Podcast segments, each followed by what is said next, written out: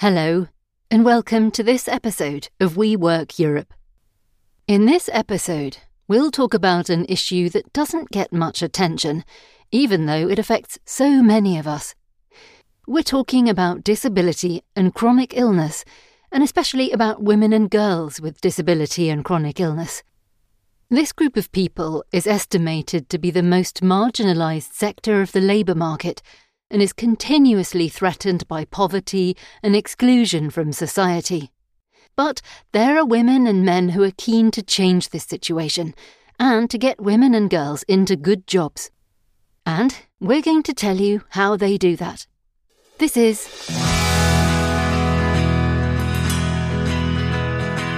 We Work Europe. Podcast of the European Centre for Workers' Questions.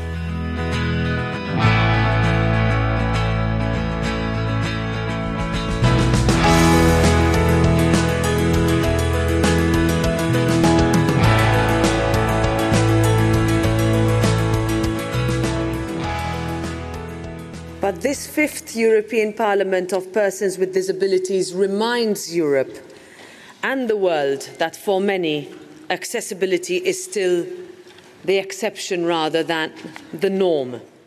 In May 2023, over 700 people gathered for the fifth European Parliament of Persons with Disabilities, where Roberta Metsola, President of the European Parliament, gave a speech. The aim of this gathering is to push for more equality for people with disability, with special focus on the European Parliament elections in 2024. And we're not talking about a minority here. An estimated 100 million people in the EU live with disability or chronic disease. 60% of them are female, and the situation for them is especially harsh, says German activist Dunja Robin. She works for the initiative network Women Bavaria, an organisation with the purpose of assisting women and girls with disabilities and chronic illness. I think it is very interesting to see that only about every second woman with disability has a job at all in the EU. Concrete numbers would be 49%. And the men with disabilities are a little bit better off. There we have 53% or 53.9% of men with disabilities who have a job. But women with disabilities, or from those women with disabilities who do have a job, only about 20% are employed full time. Women with disabilities are at a risk of poverty. So, when she advocates for the rights of this group, she is fighting for a group which is the most exposed to poverty and deprivation. According to a study from the German Sinus Institute, for example, women with disabilities in Germany have up to 600 euros less net monthly income than their male counterparts. We know that people with disabilities, regardless of their gender, have it difficult on the labor market. For example, because there are misconceptions about their health in general, about their productivity, about their loyalty, and what do I know, all those weird thoughts people still have stuck in their heads. But for women, there are more hurdles to overcome. For example, they have a higher risk of exclusion from career advancement than men with disabilities women have a higher load of unpaid work and caretaking responsibilities, and I find it very interesting that the number for women with disabilities here is about as high as the number for women without disabilities. To understand these disturbing circumstances, it is crucial to understand that different forms of discrimination accumulate when it comes to women and girls with disabilities and chronic illness. So, first, there's what we call ableism, meaning discrimination because of a disability. And then there can also be sexism, to name just two of the various discriminations this group faces. In many European countries, this exclusion is also institutionalized, says Katrin Langensiepen. My parents supported me to go to a regular school. Um, I was the only student with a disability. So I wasn't really in touch with disabled people, and I grew grew up in the non-disabled world, and that makes a bit a different. And then, um, of course, after a while, there was a question: Okay, what kind of job? Where is a job for you? And when um, the working agency, Arbeitsagentur so called, uh, came around with, oh, we have an institution for you, or kind of a campus, we call it today campus, um, where you can uh, live and um, get a job um, under bad conditions. Um, my parents were like, okay, why? Instead, Katrin chose to be a foreign language correspondent and since 2019 she's a member of the European Parliament for the German Green Party, as the only deputy with a visible disability. She believes that to change the situation for women and girls with disabilities on the labour market, people need a different mindset. We have a very paternalistic um, belief. I was in France. Um, I went shopping in a in a supermarket, and there was a special cashier for people with um, disability, elder people, and, and pregnant people. Um, I didn't know that. Uh, I was wondering when the worker in the supermarket said, okay, you can go there and pay. There's a special cashier. That seems to be very nice and friendly, but I don't need a special queue. I don't need a special category um, to pay my groceries. In 2021, Katrin Langensiepen was the rapporteur for the European Economic and Social Committee on a report about establishing a general framework for equal treatment in employment. There is a link to the whole report in the show notes. In general, she argues, women and girls, and of course also other people with disability and chronic illness, don't need special treatment. Society must provide inclusive access as much as possible. At a European level, the European Commission launched its Strategy for the Rights of Persons with Disabilities 2021 to 2030 to foster equal opportunities. You'll also find a link to an overview of this in the show notes. Within this initiative, there are certain flagship drives, such as the European Disability Card, a document that aims to facilitate access to public services or even transportation in the whole EU. When it comes to gaining access to the labour market, some areas must be guaranteed by law.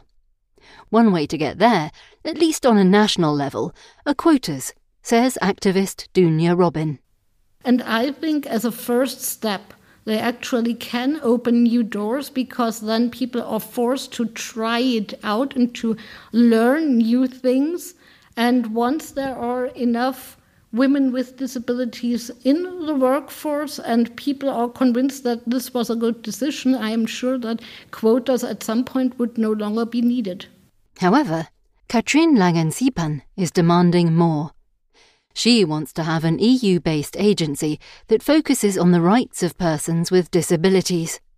I would like to have a building in Brussels. Um, two floors. Uh, persons with disabilities are hired. They have a real contract, and they are concrete. Um, they're working concretely on the UNCRPD, observing the member states, reporting back to the committees. Um, we do have something like in Berlin, it's the Institution for Human Rights. Um, they are the on the national level the observer. And there's also a third dimension understanding that the word disability describes something very heterogenic, and that actually disability does not necessarily imply something that you can see. And this means that a lot of education around this topic needs to be implemented within companies, says Dunja Robin. Well, obviously, the visible ones are visible at first glance. So, if I, as a woman in a wheelchair, go to a job interview, the interviewer will immediately see, oh, there's a wheelchair, so we may have to check if our rooms are accessible for wheelchairs. But if I have an invisible disability, then first of all, I have to decide do I want to talk about it or do I want to hide it? I have to make this decision basically every day with every new coworker I meet. And that also means that the discrimination people with invisible disabilities can face are often more subtle and are often stemming simply from people not knowing better because they cannot see it and because they also don't know what to do when they know about the invisible disability. There are already countries within the EU that do a great job when it comes to including people with disabilities, says Katrin Langensiepen. I watched or visited interesting uh, projects uh, in Spain. So, Spain is a good example. They do have the um, yeah long history of social of the social economy nothing is perfect, nothing is gold there. But when you really want to see how it works, how it can work, it's uh, Spain and parts of Austria. We have added the projects Katrin Langensiepen is referring to in the show notes. Society as a whole could benefit from a more inclusive labour market for women and girls with disability and chronic illness. One is we would reduce dependency on social welfare because right now, if a woman does not have work, she has to receive welfare and does not pay taxes. But every one of these women we integrate into the labor market will need less welfare, maybe no welfare at all, but will be a taxpayer. The second reason is, as you already said, we would have a much increased workforce and increase productivity. And the third reason is the inclusive and diverse workspaces we already talked about. We know from scientific data that inclusive workspaces increase productivity, creativity, cultural awareness, and they even give a positive reputation for the employer and increase marketing opportunities. When we talk about women and girls with disabilities and chronic disease, we should be aware that we're not just talking about a minority. As numbers have shown, nearly everybody will at least know someone who belongs to this group. Trade unions, companies, and civil society could work together to achieve real functioning inclusion.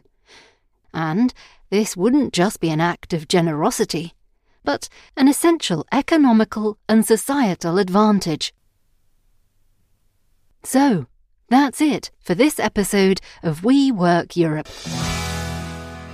If you like We Work Europe, do give us a five star rating and don't forget to subscribe. Also, if you have any interesting topics or feedback for us, just contact EZA at eza.org.